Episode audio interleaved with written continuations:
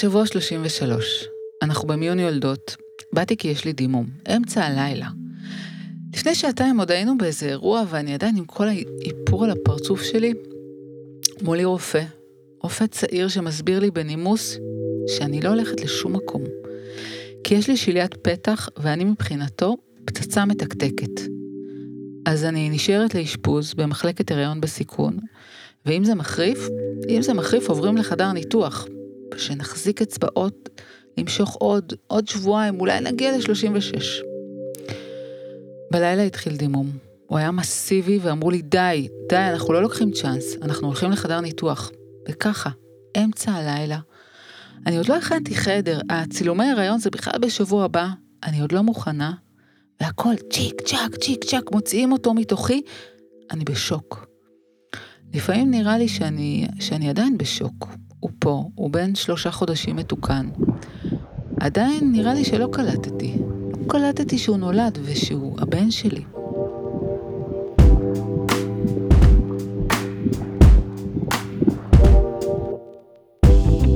היי, קוראים לי אביגיל גורן. אני דולה ומלווה נשים בלידות. ואני מיכל רוזן, אחות, מיילדת, ואתן מאזינות לבאות לעולם, שיחות על הריון ולידה.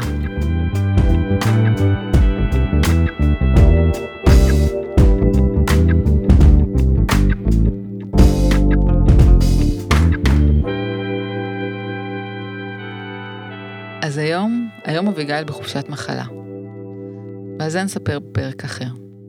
והזמנתי לכאן את דוקטור עירית אייזן, רופאת ילדים עם התמחות בטיפול בפגים, מומחית ל newborn ולפגים. שלום, אני ממש שמחה להיות כאן. אני שמחה שבאת. תגידי, למה דווקא לעבוד בפגייה עם כל הצפצופים והחרדה על החיים של הקטנטנים? מה הכי מעניין אותך שם? תני את, ה, את, ה, את המשפט שעומד מול עינייך. זה גבול החיות בתחילת החיים. זה המקום הכי אופטימי שיש לו עתיד. זה אנשים חולים שלא יהיו חולים, אלא יהיו בהמשך, אנחנו מקווים בריאים. וכל העתיד לפניהם. וואו. אז אפשר להגיד שזה פרק יוצא דופן? כי הרי רוב התינוקות ייוולדו במועד. לידת פג אה, לא אופיינית לרוב הלידות, אבל סטטיסטיקה? סטטיסטיקה מספרת שעשרה אחוזים מכל התינוקות בישראל נולדים בטרם עת, כלומר פגים. תהיה פה הרבה אינפורמציה, אנחנו ננסה להביא התייחסות רגשית להורים שחווים טלטלה, לצוות שמטפל במסירות בפגים, והתינוקות שהגיעו לעולם מוקדם מהצפוי. דוקטור אייזן, מרשה לי לצורך השיחה לקרוא לך עירית? בוודאי, אפילו עדיף. מה זה פג? לפי משקל, לפי שבוע? פג מוגדר לפי שבוע הריון. יש אה, אנשים שקצת מתבלבלים בין משקל ובין גיל ההיריון, אבל כל מי שנולד פחות משבוע 36 פלוס 6, הוא בעצם פג, ומי שנולד שבוע 37 ומעלה, הוא תינוק שנולד במועד. אה, יש את נקודת החיתוך של 2.5 קילו, שהרבה אנשים חושבים שמי שנולד פחות מ-2.5 קילו הוא פג, ומי שנולד מעל הוא לא פג. אז זה תינוק שנולד במשקל לידה נמוך, ויש לזה את ההשלכות ואת הדברים שקשורים לזה, אבל פגות זה רק לפי גיל ההיריון. אוקיי. ויש גם את ה-IUGR, זאת אומרת עיכוב בגדילת העובר בתוך הרחם, נכון? זו הגדרה אחרת. נכון, אלה תינוקות שבעצם בתוך הרחם לא גדלים כצפוי לפי האחוזונים שבעצם ציפינו. יש עקומות שהן עוקבות אחרי הגדילה של התינוק, העובר בתוך הרחם, וכל אחד גדל על עקומה מסוימת, הוא מתאים לגודל של 10 אחוז, 20 אחוז, 50 אחוז. מי שבעצם משנה את עקומת הגדילה שלו, או גדל בעקומה שנחשבת לפחות מאחוזון 10, הוא תינוק שנחשב עם תינוק עם עיכוב בצמיחה התוך-רחמית, או עלול להיוולד גם מוקדם מהצפוי, כי אולי משהו גורם לו לגדול לא כמו שצריך ונרצה להוציא אותו קודם, או עלול להיוולד קטן מהצפוי, בגלל העיכוב הזה בגדילה שלו. אוקיי. Okay. Um... הרפואה המודרנית באמת מדהימה, אנחנו יודעים היום להציל תינוקות משבוע 24, נכון? כן, אפילו 23, אבל זה באמת קצה גבול גבול גבול החיות. ויש כל מיני סוגים של פגות, יש פגות מוקדמת, מאוחרת, את יכולה להגיד על זה משהו? אז פגות מוקדמת זה פגות של כל התינוקות שנולדים לפני שבוע 32. וככל שבעצם הם נולדים בשבוע הריון צעיר יותר, אז הם בקיצון של יותר צעירים ויותר צעירים, בוודאי כאלה שנולדים לפני שבוע 28. פגות בינונית זה פגות שבין שבוע 32 ל-34, ופגות מאוחרת זה בין שבוע 34 ל-30 וכמעט 7. אה, פעם היינו קוראים אפילו לתינוקות האלה בשבוע 34-37 אה, near term, קרוב למועד. אבל היום אנחנו מדגישים שאלה פגים מאוחרים, כיוון שיכולים להיות להם בעצם השלכות וטיפולים כמו של פגים, וזה יותר נכון בעצם להתייחס אליהם כפגים. אוקיי. דוקטור, את, את יכולה לאפיין מראה של פג? הרי יש הבדל בין מראה של פג לבין תינוק במועד. הוורוד, התינוק הוורדרד השמנמן הזה, זה לא המקרה של הפג. ויש פער בין איך שההורים מדמיינים את התינוק שייוולד להם, הדימוי שנרקם במהלך חודשי ההיריון, ובין איך שנראה פג. אז הפסיכולוגים שעוסקים בעצם בהיריון אומרים שאם ההיריון בא רעיון, בא פנטזיה, בא מחשבה על איך התינוק שלי ייראה, אמ, ואנחנו גם קשורים למדיה, אנחנו קשורים לתמונות, אנחנו קשורים לתינוקות שהיו לנו בעבר, או לתינוקות שהיו לחברים שלנו, או קרובי משפחה. ואנחנו מדמיינים את התינוק, ה baby Gerber, עגול, חמוד, עם תלתל, עם ורוד, חלק, עם שומן. אה, פגים נראים אחרת. אמ, קודם כל במשקל הם הרבה יותר קטנים, אין להם עדיין את השומן התת-עורי, אז הם נראים ככה יבשים יותר. העור שלהם אדום, הם יכולים להיות מכוסים בשערות, אלה שערות שנמצאים לכל התינוקות בתוך הרחם ומגנים מפני המים, קוראים לזה לנוגו, והם בעצם נושרים לקראת לידה, אבל לפגים הם עדיין יהיו. אה, הם יהיו אדומים מאוד, הם עם ראש גדול יחסית לגוף, כי הראש מתפתח יותר מהר מהמשקל של אה, התינוקות השמנמנים לקראת הסוף. אה, יהיה להם בכי חלש, וגם מה שנקרא טונוס שרירים, הכוח שלהם, החוזק שלהם להחזיק את עצמם, הם יהיו רפואיים. יחסית לתינוקות שנולדו במועד, שהם מחזיקים את עצמם באיזשהו חוזק מסוים. אוקיי, okay. אנחנו יודעים בבית החולים שעומד להיוולד פג. מה, איך, איך נערכים לזה בעצם? אז קודם כל הצד הגינקולוגי, מילדותי. כשאישה מגיעה עם לידה מאיימת, כי אנחנו אה, לא רוצים שהלידה תקרה בשבועות האלה, ויש איום שתינוק ייוולד לפני הזמן, אז כשיש אופציה שתתקיים לידה כזאת, יש הערכה במיון הגינקולוגי, בחדר לידה, אשפוז בהיי ריסק או, אה, וטיפולים למיניהם, אני אשאיר את זה לצד הגינקולוגי. מהצד שלנו, של רופאי הילדים שמתעסקים בפגים ומטפלים בפגים, אה, אנחנו מאוד מבקשים מהרופאים הגניקולוגים לקרוא לנו לדבר עם ההורים, אנחנו בעצם מסבירים לאימהות ולאבות המיועדים, וגם אם יש סבים וסבתות בחדר, הם יכולים גם לשמוע, אה, מה הולך להתרחש, מה קורה לתינוק בשבוע המסוים שבו האישה אה, מאיימת בלידה, מה יקרה לתינוק שלה, ואנחנו גם מאפשרים סיור בפגייה, אישה שמאושפזת בהיריון בסיכון, ויש לה אפשרות בעצם לרדת מהמיטה, כי לפעמים הן לא יכולות לצאת מהמיטה, אבל היא יכולה לרדת או בהליכה או בכיסא גלגלים, יכולים בתיאום עם הפגייה והאחות שעושה להם סיור, ורואים בעצם איפה התינוק שלי הולך להיות, ואני חושבת שזה מאוד חשוב, גם אם זה קצת מפחיד, וגם אם זה קצת נראה שונה ממחלקה אחרת, אורות, אינקובטורים, מוניטורים, תינוקות אה, לא כמו שאני צופה לראות אותם, אחר כך, כשייוולד התינוק, ההורים ידעו איפה התינוק שלהם נמצא. במיוחד האימא, שאחרי שיולדת פג, צריכה לצערנו להיפרד מהתינוק בגלל הצורך להשגיח עליו. אז באמת, ילדנו, לוקחים אותו לחדר הטיפולים, מה קורה שם? אמ, לנו בבית חולים שאני עובדת בו, יש חדר טיפולים שבו אנחנו בעצם גם בחדר לידה וגם בחדר ניתוח, ארגנו את כל הציוד ואת כל הדברים שאנחנו צריכים לטפל בתינוק, בפג, אה, אחרי לידה, אה, על מנת בעצם שנוכל לעשות את זה בצורה מיטבית. אז זה אומר שברגע שתינוק נולד, אה, וזה קיים ברוב בתי החולים בארץ בעולם. Uh, התינוק יוצא בעצם מהחדר שבו מתרחשת הלידה, אם זה מתרחש בחדר ניתוח או בחדר לידה, ויוצא לחדר הטיפולים הזה. חדר הטיפולים הזה יש מיטה מיוחדת שאנחנו קוראים לו גרילר, בגלל שיש לו חימום מלמעלה, שבעצם שומר על החום של התינוק. אנחנו עוטפים את התינוק בסדינים חמים שהוכנו מבעוד מועד שם, בשביל בעצם לשמור על החום שלו, זה אחד הדברים הכי חשובים אחרי הלידה. ונותנים לו את הטיפולים ואת ה... מייצבים את כל מה שאנחנו צריכים על מנת להעביר אותו לפגייה. מידת הטיפול שהילד מקבל בחדר הטיפולים הזה היא בעצם בהתאם למצבו ולגיל הריון ולמשקל ומה שהוא דורש מאיתנו. אז אמרת משהו על, על, על המערכות של הגוף, מה באמת במערכות שלו עדיין לא בשל? ל, ל, למה מתכוננים? הכל קיים, אבל הכל לא בשל. כל המערכות אה, נמצאות, הן קטנות, הן לא מפותחות, הן צריכות עוד לעבור שלבי הבשלה שונים ורבים, ולכן בעצם אנחנו צריכים לתמוך במערכות האלה, להעביר את הזמן עד שהתינוק יגיע למועד שבו הוא כבר בגיל שהמערכות האלה יותר בשלות. הדבר העיקרי שכולנו מכירים וכולם מדברים עליו זה הנשימה.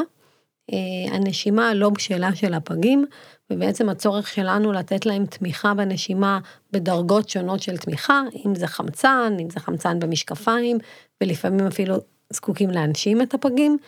אה, מערכות הלחץ דם לא בשלות, לפעמים זה דורש טיפולים. אה, התינוק, המעיים שלו לא בשלים, אנחנו צריכים להתעסק עם האכלה שלו בצורה שונה.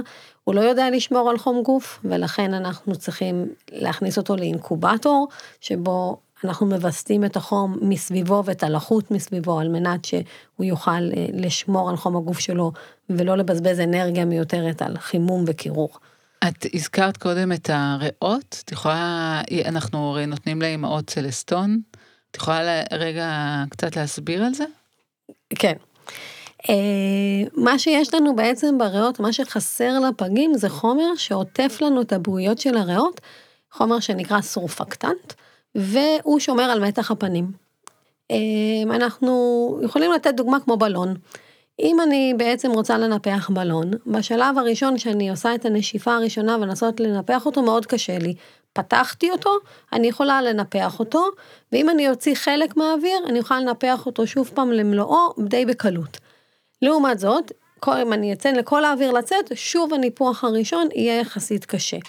ככה בעצם מתנהגות הריאות שלנו. החומר הזה שעוטף לנו את הריאות מונע מזה שכל האוויר יצא ושכל שאיפה שלנו תהיה קשה לנו לפתוח את הריאות. לפגים אין את החומר הזה או אין להם מספיק מהחומר הזה ולכן חלק מהבויות שלהם נסגרות וכל. שאיפה היא מאוד קשה ודורשת הרבה מאוד אנרגיה והם לא תמיד מצליחים להתמודד עם זה. מה שאנחנו יכולים לעשות זה או לעזור להם עם יותר חמצן, או עם לחץ חיובי קצת בכל מיני מכשירים, דרגות מכשירים שיש לנו לתמוך בזה שהריאות יישארו פתוחות, או לתת את החומר הזה מבחוץ, ובעצם לא, להעביר אותם את הימים עד שהם יפרישו בעצמם בעצם את החומר שלהם. אוקיי. Okay. הצלסטון שדיברת עליו רגע, הוא מעודד בעצם את ההפרשה של החומר הזה מוקדם ממה שהיינו צופים לו במהלך ההיריון. אוקיי, ויש גם מגנזיום שנותנים לאמא בווריד, נכון? בשביל להגן על המוח של, ה... של הפגים? מגנזיום בזמנו היה טיפול של הגניקולוגים למנוע צירים. הוא גם טיפול לאימהות שיש להם יתר לחץ דם במהלך ההריון בשביל להוריד את הלחץ דם. אה, ראינו בעצם ממעקב אחרי התינוקות שהאימהות שלהם קיבלו מגנזיום במהלך ההריון, שיש להם פחות דימומים מוחיים. לפגים יש אזור במוח שהוא מאוד מאוד עשיר בכלי דם, ותאים שאמורים לנדוד בהמשך ההיריון לכיוון המוח ולפתח את המוח, והאזור הזה נוטה לדמם. לשמחתנו, רוב הדימומים האלה מדממים בתוך חדרי המוח ולא בתוך רקמת המוח, וברוב הדרגות של הדימום התינוק לא סובל בהמשך אה, מאיזושהי פגיעה. מהות שמקבלות מגנזיום, ראינו שיש פחות דימומים לתינוקות האלה. אני רוצה להדגיש שזה לא אומר שכל האימהות שמקבלות מגנזיום לתינוקות שלהם אין להם דימום, ובטח לא להפך, שאימא שלא קיבלה מגנזיום, כן. צריכה לחשוש שלתינוק שלה יהיה דימום. זה סטטיסטיקה, וזה עוזר, ולכן אנחנו מאוד שמחים שהאימהות מקבלות מגנזיום לפני הלידה.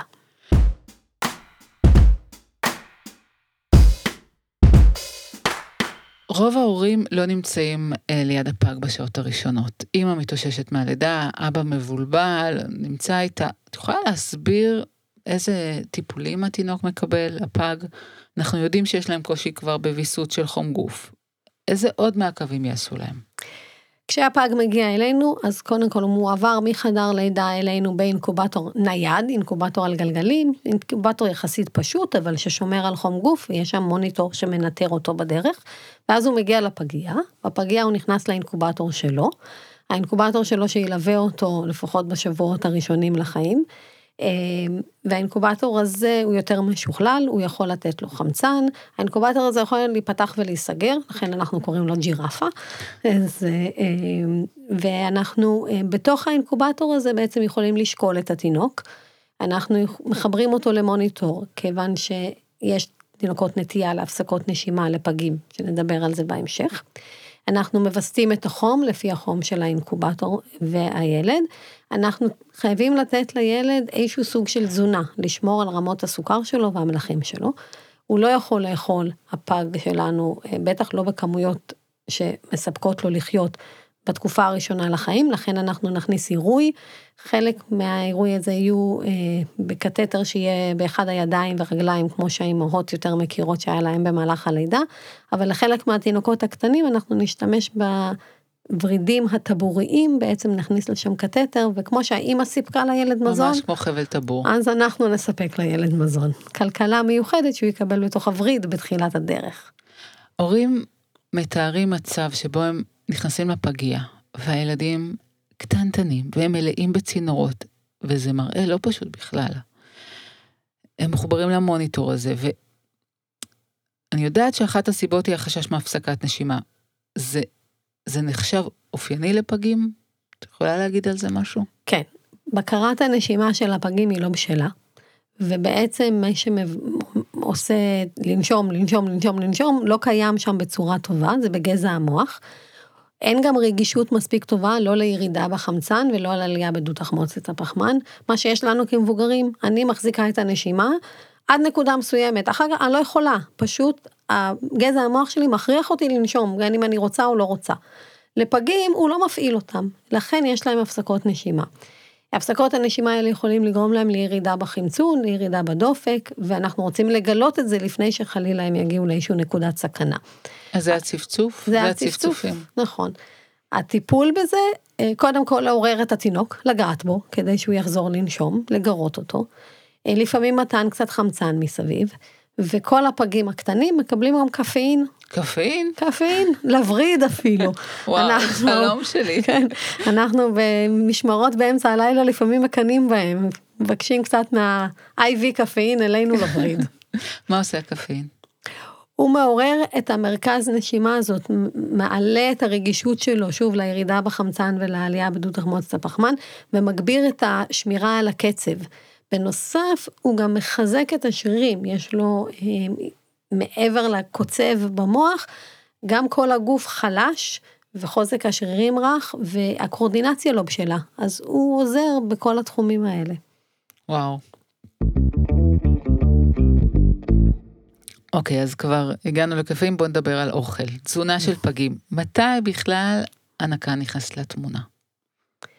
הנקה כהנקה נכנסת לתמונה כשהתינוק יכול לאכול מבקבוק או בפה, וזה בדרך כלל סביב שבוע 33-34. אבל חלב אם נכנס לתמונה מהרגע הראשון. יש חשיבות מאוד מאוד גדולה לחלב אם, מבחינתנו זה, זה טיפות זהב טהור. אה, גם הטיפות הראשונות של הקולוסטרום הן מאוד מאוד חשובות.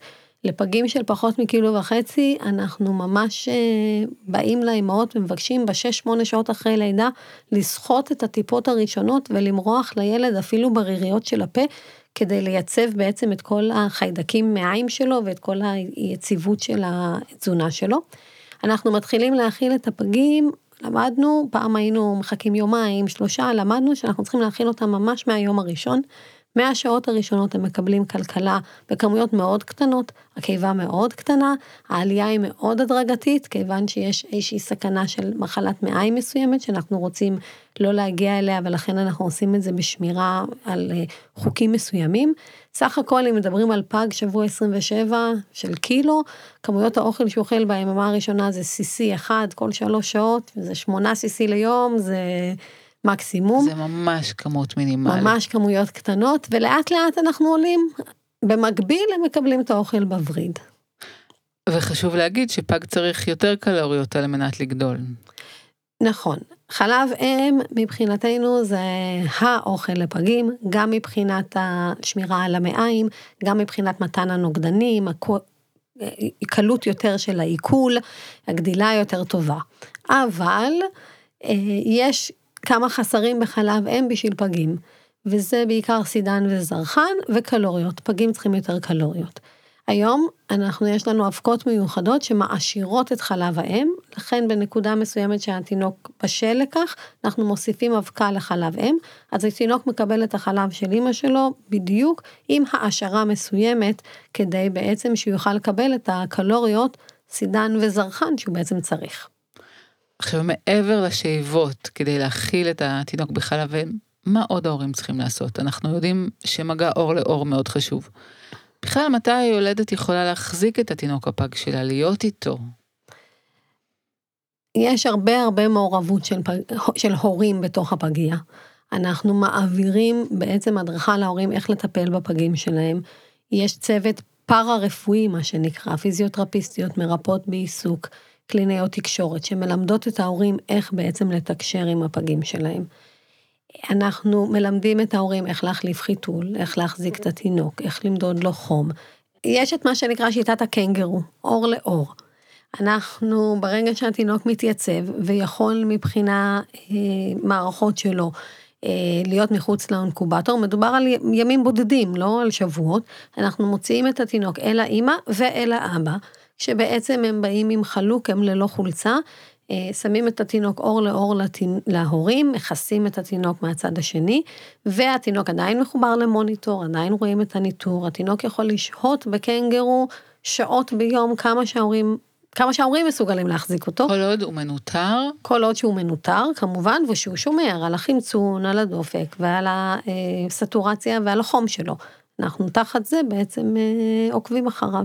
אז אני אגיד שאת השיטה הזאת של טיפול הקנגרו פיתח ב-1978 דוקטור אדגר ריי, זה מה שאני יודעת, רופא ילדים מקולומביה, הוא עבד במכון לאם ולילד בבוגוטה. עכשיו המכון הזה טיפל בתושבים הכי עניים של העיר, אלה שגרו באמת בפבלות, בבקתות הכי רעועות וצפופות. אה, אנחנו מדברות פה על תינוקייה שאחראית על טיפול ביותר מ-30 אלף תינוקות בשנה, זה המון. תחלואה מאוד מאוד גבוהה, תחלואה ותמותה, תינוקות שננטשים, ואז יום אחד הוא נתקל במאמר על הפיזיולוגיה של הקנגרו. ומסבירים שם שהתינוקות של הקנגרו נולדים קרחים, בערך בגודל של בוטן, מאוד לא מפותחים, ממש כמו פגים אנושיים. בכיס של הקנגרו האם מקבל הגוף של התינוק ויסות של טמפרטורה כתוצאה מהמגע של אור לאור, הקנגרו בוטן הקטן הזה, הפג, נצמד אל הפטמה של האימא, קנגרו מבפנים, נשאר שם עד שהוא מגיע למשקל שקרוב לרבע ממשקל הגוף שלה. ורק אז הוא מוכן לצאת לעולם. אז אה, הוא פיתח את השיטה. הטרימסטר הרביעי. הטרימסטר כן. הרביעי, נכון. גם אה, בפגות המודרנית, אה, בעצם גילו בעצם שחימום של פגים מעלה את ההישרדות שלהם ב-50%. זה היה תחילת תחילת עניין הפגות. אה, התחילו לחמם אותם, ויש אה, קריקטורה מאוד נחמדה שמציגה כאילו את הפגים בקרקס. הם היו מציגים אותם ועושים מהם כסף, וברגע שהם הציגו אותם בצמר גפן, הם, כדי שיראו אותם טוב, כי הם כאלה אדומים וכהים יחסית, הם, הם אה, הרוויחו על זה כסף, אבל פתאום ראו שהפגים האלה נשארים בחיים, והבינו שצריך לחמם אותם. וואו, וואו, מדהים. כן. הנשימה התפתחה בעצם בגלל הפג של קנדי. הפג, לקנדי נולד פג, שבוע 35, 2.5 קילו, מאוד מאוד מאוד לא בשל נשימתית. הטיסו אותו במטוס לבית חולים מיוחד שבו היו מכונות נשימה, הנשמה שהסבו אותם לתינוקות. והוא לצערנו לא שרד, וזה נתן בוסט בשנות ה-70 מאוד מאוד גדול לעודד את הטיפול בפגים. בפגים.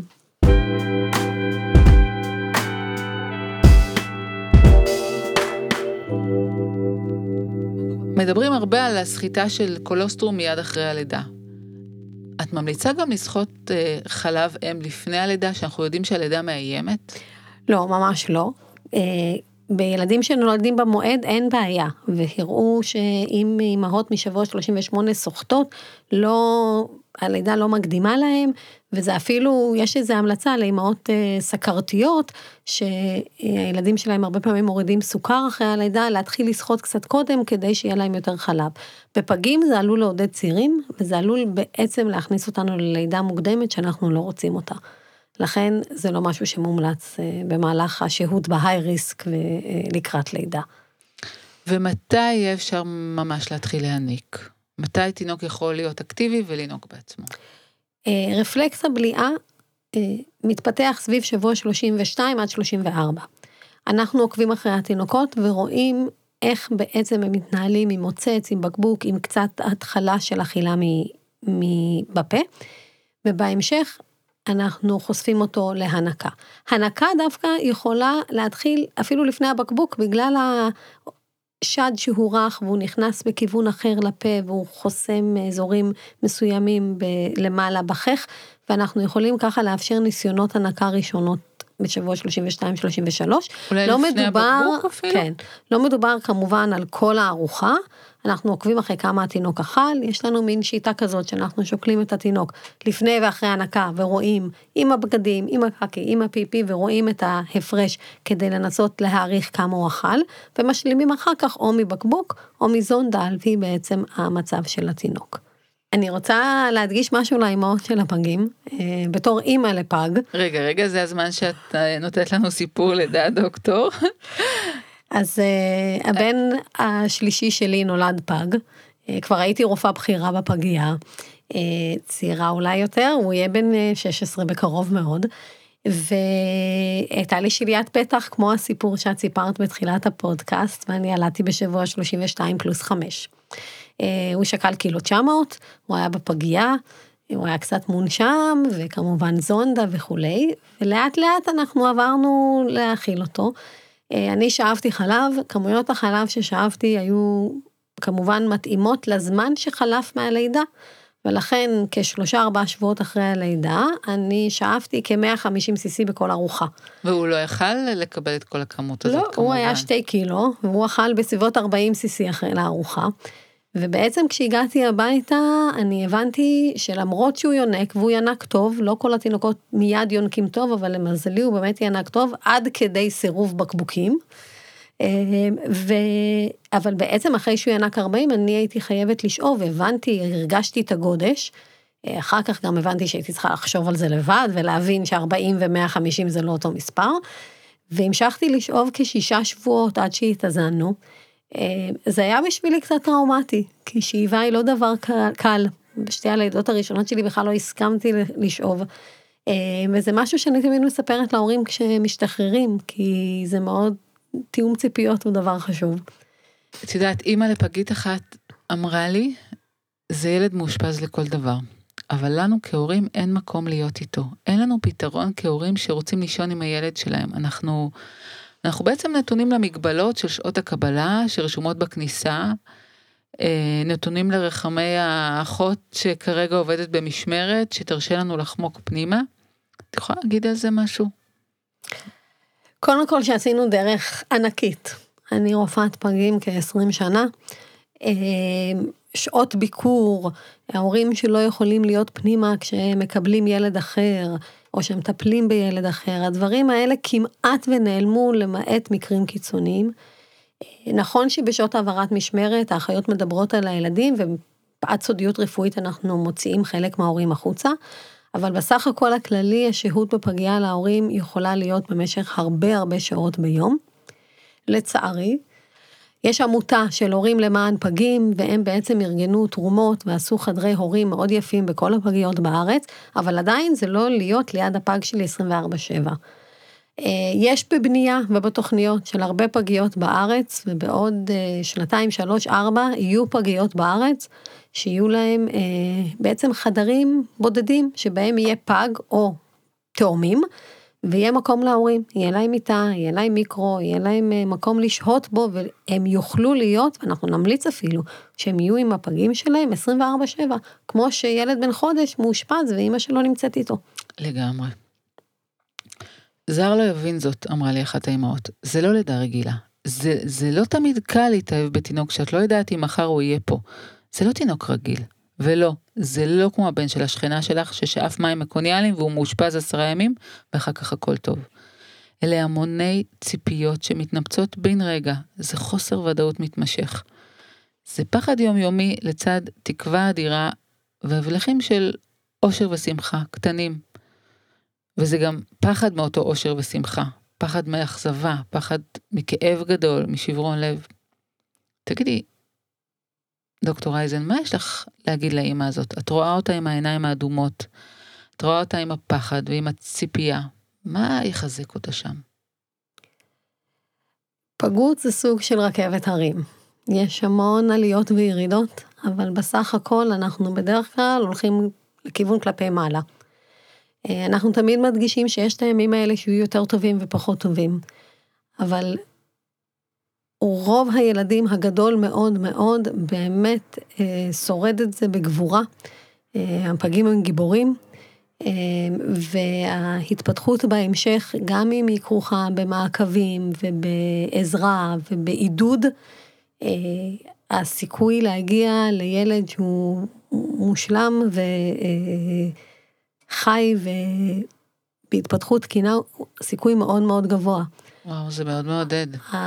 זה נכון שלצערנו לא כולם, אבל באמת שיש להם, אנחנו אומרים שיש להם פלסטיות. יש להם פלסטיות מוח, ובהרבה מקרים, אם אזורים מסוימים נפגעים, אזורים אחרים יודעים לקחת תפקיד, כי הם עדיין לא התגבשו. זה לא כמו אצלנו, שאם אזור מסוים ייפגע, זהו, האחרים כבר התקבעו במקום שלהם. ולכן יש המון המון תקווה. ואנחנו רואים את התינוקות, אנחנו רואים את הילדים שמגיעים אלינו, ומפותחים ושמחים ורצים בפגייה, לא מפחדים מהצפצופים, לא מפחדים מהאינקובטורים, זה מאוד מצחיק לראות ילד בן שלוש שלא חושש, הוא כאילו מכיר את זה, הוא כאילו יודע שהוא היה שם. אתם בקשר עם הורים שעזבו את הפגייה? אנחנו מנסים, אה, אנחנו מאוד מאוד שמחים שבאים לבקר. אה, לרובם יש מעקבים בתחילת הדרך ואז הם באים לעיתים אה, לבקר במעקבים. כמו כל דבר לאט לאט הביקורים האלה הם פחות ופחות. אבל יש לנו פגית, לדעתי היא בת 21 או 22, וואו. נולדה בראשון לספטמבר, וכל ראשון לספטמבר היא מגיעה עם עוגה ועם אימא שלה, וואו. וזה ממש מרגש. יש לי צמרמורת. כן, ממש, אה, אז זה חשוב לנו שבאים לבקר ומראים לנו את התוצרים. טוב, אז עכשיו אני צריכה עוד אופטימיות. מתי כבר יוצאים הביתה עם התינוק? אמ, לכל מחלקה כמובן יש את ההגדרות שלה, אז זה פלוס מינוס, השינויים הם לא מאוד גדולים בין המחלקות. אנחנו מדברים על סביב שבוע 36 מתוקן, אז מה זה מתוקן?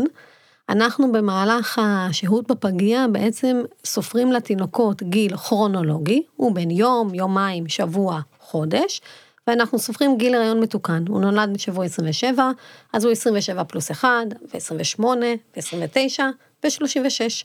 אז הם צריכים להיות פלוס מינוס שבוע 36, הם צריכים להיות קילו 900 ומעלה, הם צריכים לאכול מבקבוק, לעלות במשקל, לשמור על חום גוף, כי אחרי שהם מגיעים למשקל מסוים אנחנו מוציאים אותם מאינקובטור סביב קילו 700-750 להריסה עם מזרון חימום ואחר כך שמירה על חום גוף בלי המזרון חימום. כמובן לא לעשות הפסקת נשימה, שהפסקנו את הקפאין כמה ימים קודם, ואז הם יכולים ללכת הביתה. אוקיי, אז הגענו הביתה, ועכשיו מתחיל המבחן האמיתי.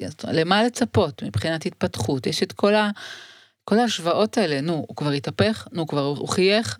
את יודעת, הסבתות מסביב שואלות וזה נורא מלחיץ. אז למה לצפות?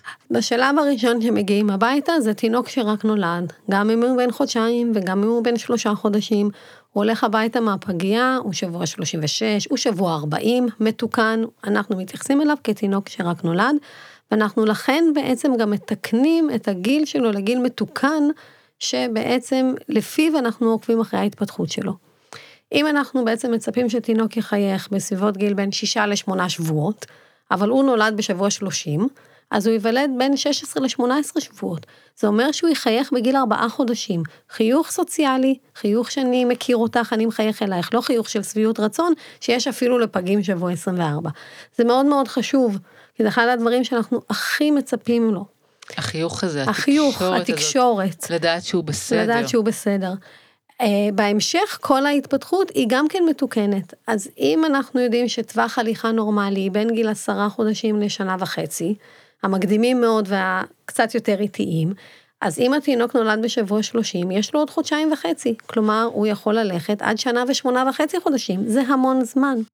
קשה מאוד לעודד הליכה, אני יכולה לעכב אותה לצערי בבתי יתומים ודברים כאלה, אבל לעודד, אנחנו די מתוכנתים, זה מגיע בזמן שבו התינוק מתוכנת ללכת. ותגידי, בהמשך החיים תמיד תהיה את החרדה הזאת שהם לא בקצב, שהם לא, הם, הם, הם לא כמו האחרים בכיתה? אני חושבת שהחרדה נשארת תמיד. אה, הרמה שלה הולכת ויורדת כל הזמן. אה, כשדברים קורים בחיים, שואלים את עצמך, האם זה הפגות? האם זה בכלל היה קורה גם אם לא הייתי פג? סביב גיל שנתיים-שלוש, אנחנו במקום שבו אנחנו בעצם כמעט ויודעים שהכל יתפתח כראוי. אה, נשארים הפרעות הקשב, שזה יש לכל ילד שני במדינה, להאשים את הפגות קשה. אוקיי, okay, אז אז למה כן לשים לב? אני חווה הורים לפגים עם הרבה חרדה לבריאות שלו, למראה השברירי, מה בכל זאת אה, צריך לעורר איזה נורת אזהרה שצריך לבדוק? פגים חייבים להיות במעקב התפתחותי מאוד מאוד צמוד, גם אם נראה שהדברים הולכים ממש לפי הספר, כי בעצם זה אבני דרך, וכל אבן דרך נבנית בעצם על הקודמת, וייתכן שהוא עד נקודה מסוימת בונה אותם נכון ואחר כך לא. לכן גם אם נראה לכם שהכל בסדר, להמשיך את המעקב ההתפתחותי. אני יכולה לספר על פג שנמצא אצלי במעקב, ועד עכשיו הכל היה בסדר, בגיל שנה גילו משהו קטן מאוד של אה, התפתחות מוטורית עדינה, ובעידוד ובטיפול נכון, הכל תקין אחרי חודשיים. ויכול להיות שאם לא היינו מטפלים בזה נכון, אז היינו סוחבים עיכוב כן. על עיכוב על עיכוב. אה, מבחינה בריאותית, בשנים הראשונות צריך אה, להגן על המצב הנשימתי ולדאוג בעצם לכל מחלה נשימתית, וירוס וחשיפה אה, בעיקר בפגים שהיו להם מחלות נשימתיות יותר קשות, יכולה להיות להם יותר קשה, אה, לגרום לאשפוזים, דלקות ריאה, ולכן אנחנו מנסים בעצם לטפל בהם יותר מוקדם. אם ילד רגיל, אני אגיד לאמא, אה, לא, שלושה ימים חום ורק אז תבואי לרופא ילדים, פה לא, יום חום תלכי לרופא ילדים, תבדקי. זה בסדר שיקראו לכם היסטריים, צריך לעקוב ולראות מה קורה. מבחינת הגדילה, חלק מהפגים באמת צריכים יותר אנרגיה, והם צריכים יותר אוכל, אבל הם לא רוצים לאכול, אז הם צריכים להעשיר את האוכל שלהם בדברים הנכונים. לכן מעקב של דיאטנית הוא דבר מאוד חשוב. וכמובן כל המעקבים האחרים הספציפיים לפג שלכם ששוחרר מבית החולים.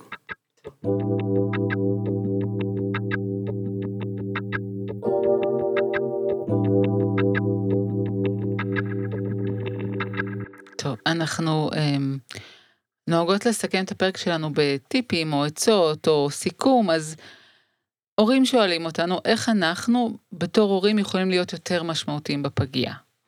אז um, אפשר לסכם את זה בארבעה סעיפים לדעתך? כן.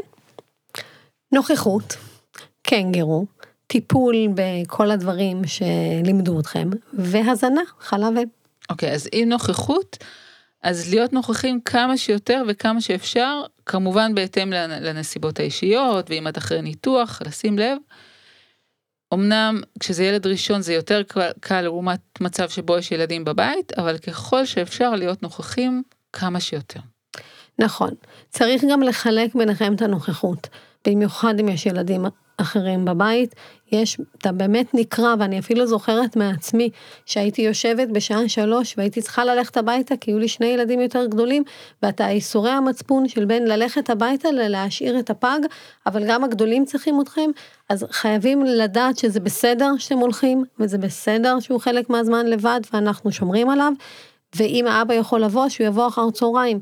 ולנהל את מערכת החיים מסביב לזה, כמובן בהתאם ליכולות. עם המון חמלה עצמית גם. המון חמלה עצמית.